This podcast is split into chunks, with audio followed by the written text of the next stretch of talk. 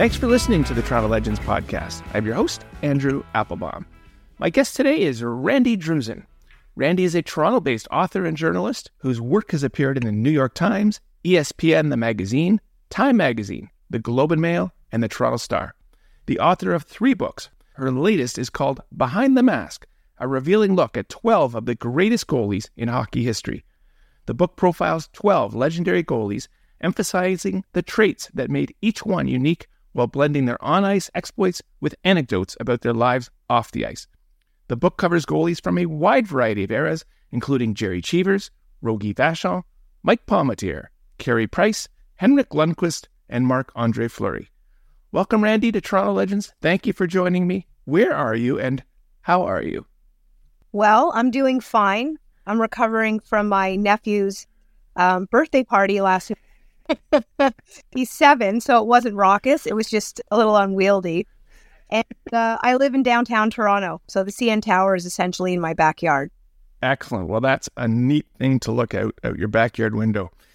The new book is now out. Congratulations. What has the uh, feedback and reader reaction been like? So far, it's been really positive, and uh, I'm happy and relieved about that. The one thing I do get comments about, the only negative comment I've been receiving is that people look at the goalies in the book and say, hey, these aren't the greatest of all time. And I said, where's Ken Dryden? You know, where's Martin Brodeur? Where's Dominik Hasek? The answer is they're all in the last book, which came out 13, like 10 years ago. This is a sequel. So these are another 12 goalies who are great. But if you want to argue they're not the greatest, you need to look at my last book. Excellent. It's a great, great cross marketing strategy. I like that. What I can get from people, you know, it's been, if you can speak to some of the people we know in common, and they'll tell you they're getting this from everyone. Why isn't Ken Dryden in this book, for example? Well, we will get to the ones that are in the book, but first I want to ask what do you enjoy more, the actual book writing process or the post publishing promotional tour? Oh, I'd say the post publishing promotion's much easier, less taxing mentally.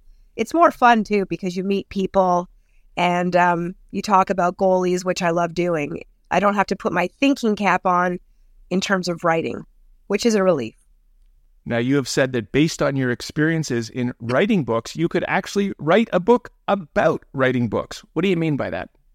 Well, I've had some very interesting experiences because I'm a female hockey writer I think my experiences may be different from my male counterparts. So when I say I could write a book about writing books, I'm thinking mostly of the former players I've interviewed from the 50s and 60s and their attitudes towards women. And uh, I've had some very interesting experiences, which I've shared with a lot of my friends, but maybe not with a broader audience. and is it safe to say, Randi, you straighten them out? I think so. I mean, I don't tell anyone off. I just, you know, I just stick to the script. You know, I don't really, I don't really get into the flirting. I'm working. well, it sounds like an interesting experience for sure. Yeah. Let's let's dive into Behind the Mask. As you noted, it is effectively a sequel to your 2013 book on NHL goalies called Between the Pipes. So maybe we should go back a step first. What was that initial book, Between the Pipes, about? It was the same concept. It was an anthology. It was 12 uh, legendary goalies. That book focused primarily on the original six goalies, like Jacques Plante, Gump Worsley, Glenn Hall, and that group. It did go through, you know, Bernie Parent and then into the 80s and 90s. I think the last goalie in that book was Martin Brodeur, but it also had Belfour, Hasek, Patrick Roy, and, and those guys. This group in the newer book, it does include some some of the older goalies, but for the most part, I think it's more contemporary goalies. And what was your process involved in writing this book? And for those of us unfamiliar with the process, how long did it take from start to finish? Um, I think, like most writers, I'm a bit of a procrastinator. So I believe I signed the contract and then for eight or nine months did nothing. and then that made the last year of work quite difficult, but I've no one to blame but myself. I would say about a year and a half. Wow. So, yeah. And the, the time since you submitted the transcript to the time that it got published, you know what that gap was? Well, I was still tweaking. I think I remember very clearly in February, March working with the editor and, and adding in information and smoothing it out a little. That would have been March, April. I think the very last draft I sent was probably the end of April and it came out the end of October. So five months. But wow. during time I was dealing with other issues like choosing cover art and writing the content for the inside sleeves, that kind of thing. So it is a, a longer process than the average person would know. It's very interesting. Now, process wise, I know that Roger Crozier and Tony Esposito have passed on, but Randi, were you able to directly interview the other goalies that you profiled? Yeah, of the uh, remaining goalies, there was 10, and I interviewed six of those. Carey Price wasn't giving any interviews at the time, and Ed Giacomin I couldn't find. There was a few other glitches, but I did get six, and they were really good interviews. I was really fortunate that the people I did speak to were quite easy to speak to and had a lot of colorful anecdotes to share. Well, that's great. I wanted to ask if it was difficult to arrange these interviews. Now, I know, for example, Mike Palmateer has effectively been off the radar for literally decades, and he has personally told me that he um, does not do interviews. Yes, that's true. I had a, I did speak to him, but he said he would not do an interview. So as pleasant as he was in our email exchange and our phone call, I could not interview him. However, I did work around that by interviewing a lot of his former teammates. Um, for example, we had Bruce Boudreau and Tiger Williams, Paul Harrison, and some others. So I did get a good sense of who Mike Palmateer was on the ice and off the ice during his playing days. And then when the book came out, I did send him a copy, you know, just to let him know I'm not holding any grudges. Excellent. Well, I feel better that we're in the same group. And and Randi, since you mentioned that, I do have to note he he was extremely pleasant to me. So uh, it wasn't personal for me either. Yeah. Now, of course, we want listeners to buy the book and read the full stories on each of these 12 goaltenders, but I thought you could give us a brief snippet on each. So let's start with the aforementioned hometown kid. I know he is your favorite because he's also mine, the popcorn kid, Mike Palmateer. Now, Mike was undersized but acrobatic. Why was he so successful? Well, I think there's two reasons. One is he was absolutely fearless on the ice. In fact, I recall one newspaper article I came across where he said that he was so out of his crease, you know, on the ice, flopping around, putting his head in front of pucks. And afterwards, he thought to himself, why did I do that? That was just crazy. But in the moment, he was fearless. He thought about it later, thought maybe it wasn't the smartest idea, but at the time, in the moment, he's completely fearless. That's one factor. The other factor is, like all goalies, he was supremely confident. Like in his mind, he was the best goalie in the world, and that ha- that was the case even when he lost. So I think it was the confidence and the fearlessness that made him such a great goalie. And you know what? If his knees had held up better and longer, who knows what he could have done and where he could have taken the leaps. Well, some have called him Dominik Hasek before there was a Dominik Hasek. Yes. And uh, Randi, as you note, he did not have a lack of confidence. Do you want to share the story of when general manager Jim Gregory first called him up to the Leafs? Yeah, the Leafs were having problems with goaltending early in that season. And so they thought, you know what, we'll take a we'll take a chance on this kid. They called him up and Palmateer, despite having never played a game in the NHL, just said to him, Your goaltending problems are over. I've arrived. Which says a lot about his confidence again. Excellent. I like that. Now, it's probably self evident, but I will ask you did you look into it all how he got the nickname, the Popcorn Kid? Oh, I did, because I heard rumors that it was fabricated, that he really didn't eat popcorn. But then I spoke to some of his former teammates, and they confirmed yes, he did, in fact, eat popcorn in the dressing room, and he ate it in very creative ways. You know, sometimes he would bounce it off the wall and into his mouth, or throw it in the air, get it in his mouth. Occasionally, he would just do what the rest of us do and pick it up with his hand, put it in his mouth. But there's no doubt that he did eat popcorn. And apparently, he also indulged in some other concession stand treats. I love that. That's great. Yeah. Now let's move on to Marc Andre Fleury. Now he's especially interesting as he is still playing in the NHL at age 39 for the Minnesota Wild. I guess he just loves to compete.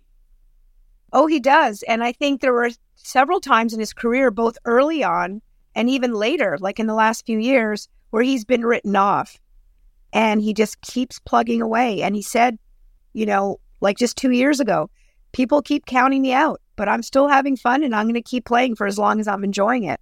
And, you know, last season, there was a point where he thought, finally, I'm going to be able to get into a brawl, an on ice brawl. He dropped the gloves and then it just didn't work out for him. And he expressed disappointment that the referees broke it up before it got going.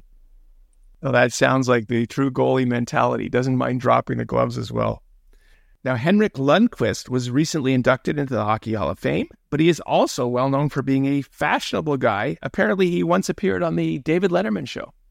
He really is a fashionable guy. He um he's been to uh, Fashion Week in Milan, you know, Fashion Week in New York. He's been on the cover of various magazines, the best dressed, and um, he plays it down a little bit when he's doing interviews because he wants the focus to be on his game. But there's no doubt that he has a reputation for being a sharp dressed man. And, um, you know, he wears it well. He's given clothing advice to his teammates. So they know as well as we do that he that he's got the chops to be on the front you. That's excellent. Now, Carey Price won four individual awards in a single season, but never won a Stanley Cup. He's been a real mainstay for the Montreal Canadiens and playing internationally for Canada. Effectively, was he a great goalie on good teams? Well, if you speak to Ken Dryden, uh, Dryden once commented saying that he himself was a good goalie on a great team, whereas Price is a great goalie on a okay team or a good team. So I feel like Ken Dryden probably knows more than I do about goaltending. so I'll take his word for it. But there's no doubt that Price's uh, strength was not just his performance on the ice, but psychologically, it got to the point where other players on opposing teams just thought, "I can't, I can't get the puck past this guy." Like he really got into their heads in a way, the same way Dominik Hasek did, you know, a decade earlier, or two decades earlier. So I think one of Price's great strengths was that he really freaked out opposing shooters.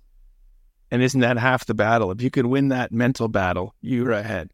Exactly. I mean, if you look at Hasek in Nagano, you know, it got to the point where other teams just kind of gave up. They're like, he's impenetrable. We're never going to score on him. And they didn't as a result of that. Let's talk about Roberto Luongo. He's also known for his longevity. He is number two in all time games played and number four all time in wins. But perhaps he's best known for what he did for ice hockey in the Sunshine State of Florida. Yeah, I mean, he went down there and um, he didn't have any familiarity with the area at all, but he really became part of the community. He met his wife down there. And then, as you'll recall, when there was that shooting in the Parkland school shooting, he was very much moved by what had happened because it wasn't too far from his own home. And he did speak about that on the ice before a game. So he became really beloved in Florida and he's still there. He's now with the Panthers in management. So clearly, it was a good fit for him. Let's talk about Grant Fuhr, who did play a bit for our Maple Leafs at the tail end of his career. Grant was a black kid adopted by a white family in Alberta.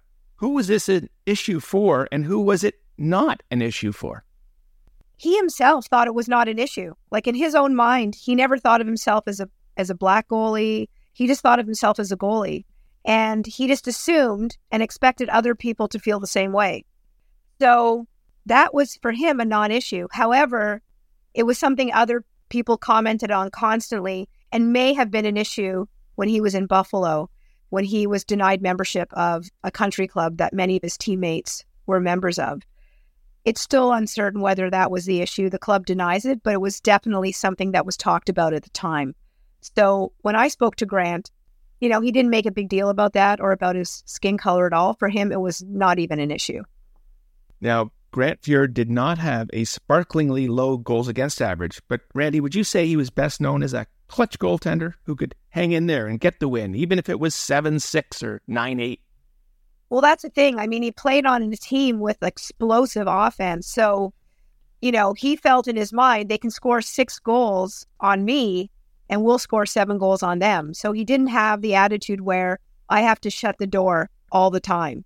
However, Gretzky acknowledged Grant or describe Grant as the best goalie in hockey. And there's a reason for that. The reason is he was a clutch goaltender.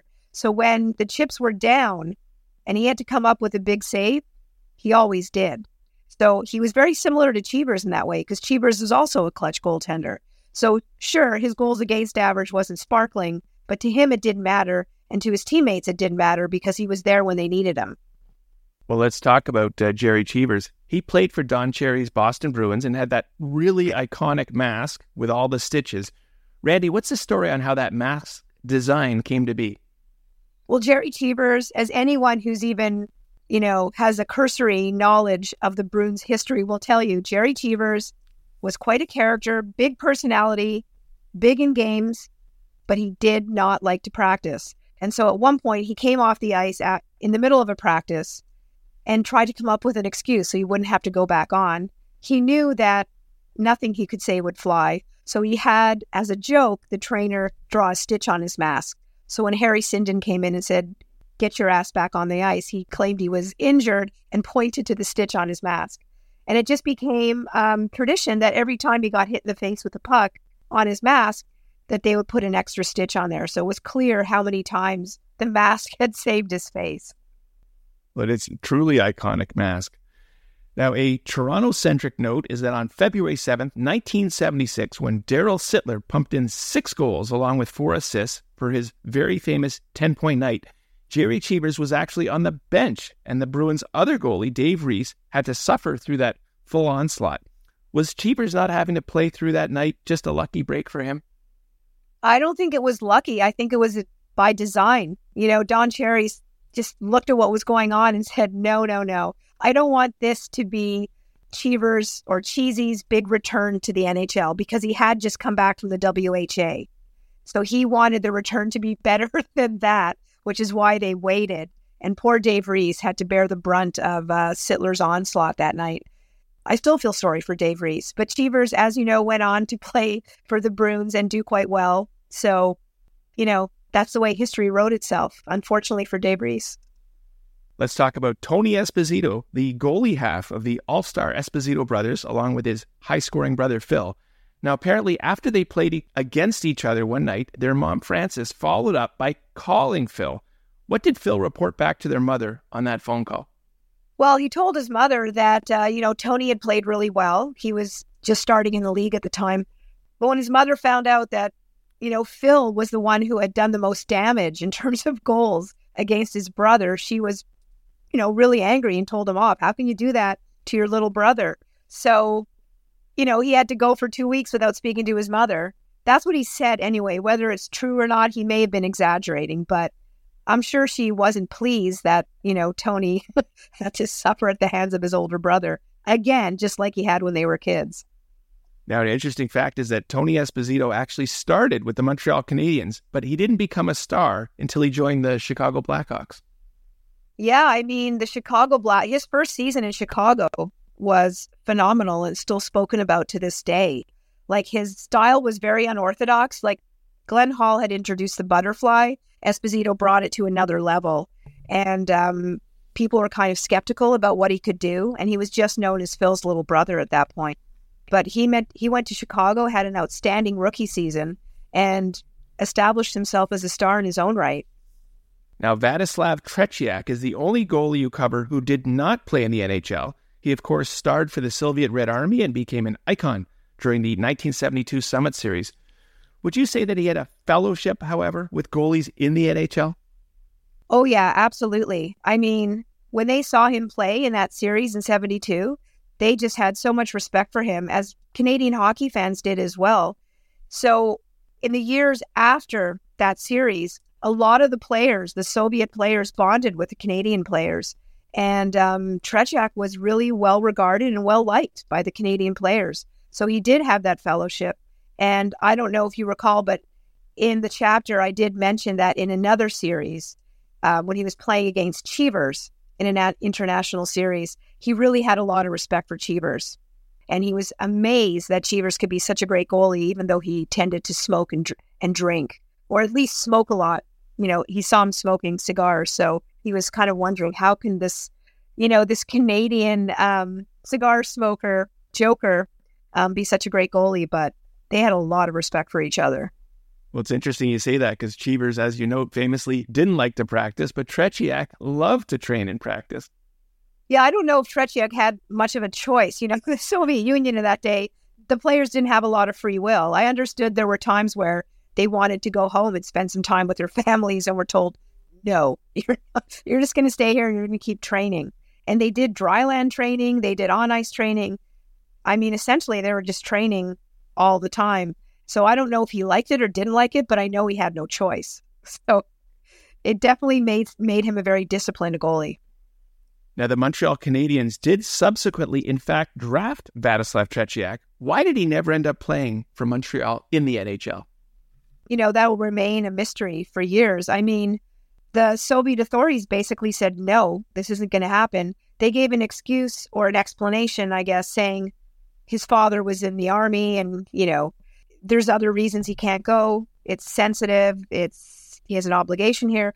We don't really know because at a certain point, he was going to be able to play in the NHL and they were going to let him go. And then they changed their mind. And I think to this day, it's really unfortunate for Canadian hockey fans because how great would it have been to see Tretiak you know, in the NHL. I would have preferred in a Leafs jersey, but I think he may have ended up wearing a Canadiens jersey if he was in the league.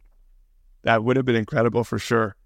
Now, Rogie Vachon is well known for his goaltending greatness for the Los Angeles Kings, but he actually was originally with the Montreal Canadiens and famously lost his job in 1971 to a young rookie named Ken Dryden, who never looked back after an amazing Stanley Cup playoff run. But Rogie subsequently was great playing net in Los Angeles, where you could argue he alone carried that Kings team. Oh, yeah. I mean, when he went to Los Angeles, it was a relatively new team.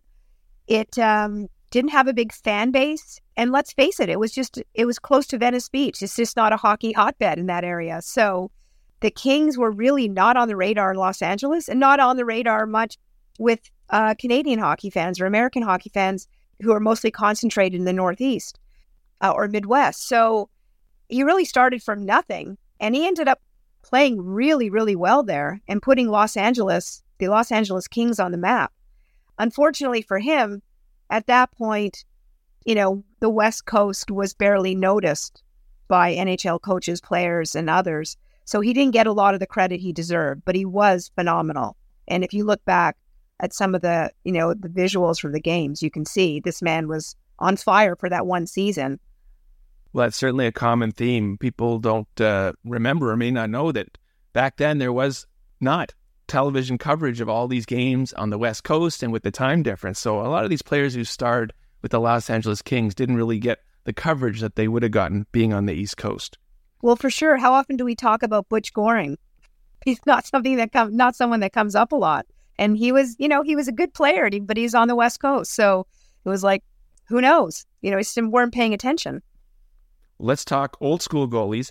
Ed Giacomin played for the New York Rangers in an era when there were only six teams, the original six, and at that time, teams did not carry backups. So there were literally only six goaltending jobs in the entire NHL. What made Ed Giacomin confident that he could get one of those very rare six jobs? Well, he was, when he was younger, he was a really good athlete and uh, he was determined. He just set his sights on that goal and he thought, okay, there's only six goal like elite goaltenders in the world, and I want to be one of them. So he just set his mind to doing it. And, you know, in fact, at one point, he suffered burns from a household accident. He suffered burns on his legs. And the doctor said, There's no way you can play. But what he did was he went, he taped up his legs so that the team didn't know what was going on. And by the time every his teammates arrived in the dressing room, he looked fine. He went on the ice and he played like a million bucks. So he was suffering, he was in pain, but no one knew. And that is what helped propel him to the top of the league. That and his his willingness to work with a coaching staff, you know, when they were trying to modify his game. And he he was willingly able to do that. And he did change his game a little bit. Now, a fun side note is that along with Boom Boom Geoffrion, he appeared on The Tonight Show with Johnny Carson. But what happened to Ed Giacomin during that show? Well, he got hit in the throat with a puck, which may have entertained the studio audience, but I don't know how happy the Rangers were about that. He uh, he really suffered for a few days, like having problems speaking and probably eating. I'm guessing, but um, it's a little known fact that he did he did have a starring role on the Johnny Carson show at one point, on the Tonight Show rather. That's great.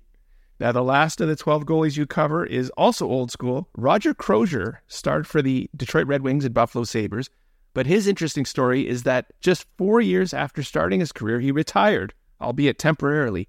Why did he initially retire? I think the best way to look back on Roger Crozier is to think amazing goalie, nervous Nelly. You know, he was just a bundle of nerves from the beginning of his career to the end. He had an ulcer. He had all sorts of other gastrointestinal issues and pancreatitis. And when I did the research on that chapter, I spoke to his daughter, and his daughter said to me that she thought his nervous disposition really contributed to his physical ailments. So when you look back on Crozier, you have to realize, despite his brilliance on the ice, he was he was like really nervous at all times. If you're enjoying this Toronto Legends interview, please check out the more than 175 additional episodes available anytime. We got TVO's Steve Paikin, our Canadian ambassador to the United Nations, Bob Rae, Olympic gold medalist Donovan Bailey, Mark McKoy, and Bruny Surin, the King of Bay Street, Wes Hall, and Glass Tigers Alan Frew. How they did it directly from the Toronto legends themselves. All episodes available 24 7, 365, wherever you get your podcasts. Now, you've noted that one of the great debates about your book is who gets in, who gets out. I want to ask you, other than Vladislav Tretiak, why are there no international goalies in your book? Well, I think for the for people here, I think they're more interested, to be honest, in NHL goalies. You know, I mean, we know about the great European goalies. Uh, we have Tretiak in the book. We have Lundqvist in the book. Hasek was in the last one. So there's a smattering of European goalies in this book. But I think fans here are more interested in the NHL. That's one reason. The other reason is until recently, there weren't a lot of really dominating goalies from Europe in the NHL. That's more of a recent phenomena. So I feel like you know, 15, 20 years from now, if I'm going to do another book looking at great NHL goalies, you'll have to put in the Europeans. Vasilevskiy, Bobrovsky, Tuukka Rask. There's just so many great European goalies now. But, you know, in the 50s, 60s, 70s, 80s, that wasn't the case. And I do want to give a shout out, Randi, to uh, the esteemed European author, Risto Pekkarinen, who is working currently on a biography of Alpo Suhonen from Finland, who not only was a great goalie and not only a great coach, but went on to become an assistant coach with the Toronto Maple Leafs. Yeah, I mean the Finns are, um, you know, a great hockey nation, and uh, we've had a lot of great Finnish players. Not a ton of great Finnish goalies, but I'm expecting, with the way things are going, that we will see more of them in the years ahead. Absolutely. Now, I'm guessing you possibly also got this bit of feedback about gender disparity why no female goalies covered in your book? And in particular, why no Manon Rhéaume, who actually did play for the Tampa Bay Lightning in NHL exhibition games? Well, I mean, they're legendary goalies. You know, they're the best goalies in the world over the course of human history, let's say, or let's say hockey history, um, to be more fair. But I feel like there are some great female goalies, and one of them Sami Jo Small is in the book. I spoke to her about Grant Fuhr. I spoke to her about Tretiak and the influence that they had on her. But in terms of a standout goalie, like right now, when you think of women's hockey, there's not one goalie that you can say, this female goalie is, you know, lights out, phenomenal, above and beyond all the other goalies that are playing women's hockey. So I think as of now, there's not that kind of goalie who should be in a book. But that can change. There's now a, a women's professional league that seems like it's going to really do well. So five, ten years from now, if I do another book, you know, we'll do that. We'll have more European goalies, male European goalies, and we'll have more female goalies. Excellent. I think we got a, a, a game plan mapped out, Randi. There's always going to be more material, which is fantastic. goalies, yes. Now let's talk about you, Randi, the person in elementary school when most girls wanted to be part of Charlie's Angels. You wanted to be an NHL goaltender. What's your background? My background is that I was a tomboy as a kid. I remember, like most girls, you know, in the 70s and 80s, that my parents signed me up for figure skating lessons.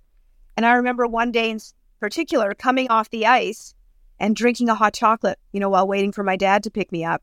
And what the boys went on the ice after and they're playing hockey. And I just remember looking at the ice thinking, wait a minute, why do the boys get to have all the fun and I have to skate around in circle in white skates, skate around circles? And I just said to my parents, that's it. I'm not going back on the ice until I'm playing hockey. and so they looked around and found one of the very few uh, leagues that would allow girls to play at the time. So that's how it started. And then I also had a babysitter. You know, my parents would go out on their date night every Saturday, and my babysitter would come in, and she was a big hockey fan. So we always watched Hockey Night in Canada. And there was just something about the game that I loved right away. You know, it was my first love. Excellent. And I understand that you are a Toronto girl. Do you want to give a shout out to uh, your neighborhood you grew up in? Oh, I grew up in Thornhill, not too far from Mitch Marner. Although, full disclosure, Mitch Marner's a few years younger than me. um, no, I'm from Thornhill, so that's uh, that's where I learned to love hockey. And now every time someone from Markham or Vaughan, you know, is successful in professional sports, I'm telling everyone, "Hey, they're from my neighborhood." So I am from Thornhill. Yes. Excellent. Now, how'd you get into a career of journalism, and and what prompted you to take a crack at writing books? Well, I always loved writing. You know, when I was when I was a kid in school, creative writing and gym classes were my two favorites. So, and then I've always followed the news. So I just thought it was a natural fit for someone who likes writing and who follows the news to become a journalist. Um, so that was my career choice right from the beginning, much to my parents' chagrin. They wanted me to go to law school. So I became a journalist. And then I just thought, what's the next step? You know, like I'd been writing for magazines and newspapers for a while. And I thought, what comes after that? How do I advance my career? And I just thought, hey, maybe I'll I'll give a shot. I'll, I'll try writing books. But the very first book I wrote was The History of Women in Sports. It was a complete idiot's guide. And that one came to me. That was someone I was working with had published a book, and the publisher said to them, Hey, we need a woman to write about sports. Do you know anyone? And because I was the only woman in the sports department, you know, I got the nod.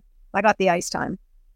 And in 2015, you worked with former NHL star Reggie Leach on his autobiography, The Riverton Rifle My Story, Straight Shooting on Hockey and on Life.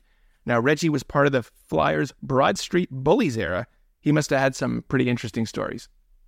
He really did. And the one thing I got from speaking to him, and I had this realization that I hadn't before, is that the Flyers of that era were not just a tough team, they were a very, very talented team. Like you look at Leach, Rick MacLeish, Bobby Clarke. they were tough, but they were very, very talented. They had great offensive power and they had Bernie Parent in net. So people often tend to dismiss the Broad Street Bullies as nothing more than goons. However, there was much more to it than that. And um, that's something that became very clear to me from speaking to Reggie and Bobby Clarke and some Bill Barber and some of the others, and even speaking to some of the goalies they faced. You know, like Reggie Leach had Ken Dryden's number. So Ken Dryden, as good as he was, for some reason, could not stop Reggie Leach. And Reggie's delighted. he was delighted to tell me that. Ken Dryden, I think when I interviewed him, I asked him about that. I can't remember exactly what he said, but he wasn't quite as enthusiastic as Reggie was about that. For sure. Now, Randi, I believe that the best goalie artwork in history is the one in every doctor's office Ken Danby's at the crease with that goalie in that tight crouch position, ready to make the save. Do you concur? Oh, yeah. That's an iconic image. And I have some trivia to share with you about that. I am friends with Ken Danby's son. And when he, I met him at my book launch for Between the Pipes 10 years ago. And when I met him, he said, Oh, it's, you know, we could have talked about my dad's my dad's image and maybe getting the rights or we could have had a discussion about it. And i thought oh no i met you know i met sean too late. But um yeah it's an iconic image and everyone that meets sean talks to him about his dad in that image. And who is the goalie in that image? There's a lot of discussion about that as well. Oh that sounds worth following up on. Did you ever get consensus on on who the goalie is? I believe it was a goalie who um was playing either university hockey or junior hockey somewhere in Guelph. I could be wrong about that, but I that's what I gather. I have to double check on that. But it is an iconic image and to me to me it looks a little bit like Tony Esposito, but I know it's not him. I'm just not sure exactly who it was. I'll have to do some research and get back to you, Andrew. Now, you've written about so many different goalies, Randi. I would be remiss if I did not ask who is your favorite goalie and why? I get asked this all the time, and I, I end up making friends and enemies when I give my answer. But I'll tell you, my favorite is Dominik Hasek because first, he was incredible. No one can dispute that. I mean, just look at his grocery cart full of Vezinas. And his goals against average in Nagano, I think, was under one, which speaks for itself. But also, I was living in Prague at the time. I was living in Prague from 93 to 98 when two of the best players in the world were Hasek and Jagr. So, you know, I haven't I have sort of a warm fuzzy feeling when I think back to those days and Hasek was a big part of that. I was also in Prague when the Czechs won gold in Nagano and when they came back for the big welcome in Old Town Square and Hasek was there and uh, he's also a good interview. You know, he was really articulate. He talked to me for a long time about a lot of things, including the euro and um, you know international politics. So um, I'm impressed with Hasek on the ice and off the ice, which is not to say the other goalies aren't incredible because they are, and that's why I wrote about them. And some of them are quite interesting characters too, which makes writing about goalies so much fun. Well, as you note, that would be an endless uh, sports barroom debate. Who's the greatest goalie? So that that's material for days and days. Yes. As we close up, Randi, I want to ask, what are you working on next, or are you taking a well-deserved break? I'm taking a well-deserved break. I'll tell you, when my publisher and a few other people have said to me, "So when are you going to write another book?" That's like saying to a woman who's just given birth, "When are you going to have another baby?" My answer is, just let me recover. like, give me six months or so, like just to recover and rest, and uh, then we'll start talking about another book. But I definitely would like to write more. The thing about my writing is it's a little unconventional, it's a little quirky. So when I pick subject matter, I have to pick subjects that would allow me to write in that way. And not all subjects lend themselves to that kind of writing. So this is something I have to take into consideration. True enough. Well, I hope you enjoy your break. Are you on social media and where can we best follow you? Yeah, I have a Twitter account, Randi Druzin, same spelling on Twitter. And um, I'm in the process of building a sports blog. So, and I've done some really good interviews. Like I've interviewed um, Olaf Kolzig, and I did literally dozens of interviews for the book. So I'll be putting up transcripts of those interviews over the next few months. I just have to get that website up and running. And as you know, anyone who's had a website knows it's not that simple and not that quick.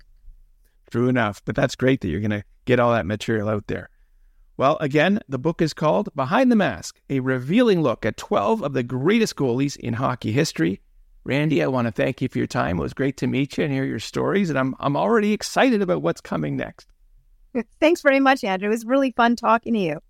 It's my pleasure to have you.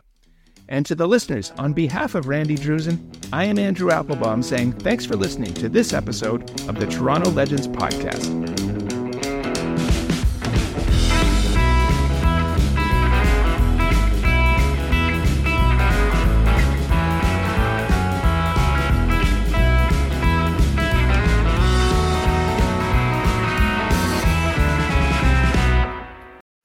Hi, I'm Mercedes Nicoll, four time Winter Olympian and host of Dropping In, a podcast with Mercedes. This is a podcast where I interview a bunch of different people. I get the good, the bad, and the ugly, as well as I share my stories along the way. Now you can drop in at droppingin.com or subscribe on Apple, Spotify, and YouTube. I'll see you soon. I'm Matt Cundill, host of the Sound Off Podcast, the show about podcast and broadcast. Since 2016, we've been speaking with amazing people who have populated your ears for decades. Legendary broadcasters, research wizards, talent experts, podcasters, voice talent. Almost 400 stories, all for free. Subscribe or follow the Sound Off Podcast on Apple Podcasts, Spotify, Amazon Music, or at soundoffpodcast.com.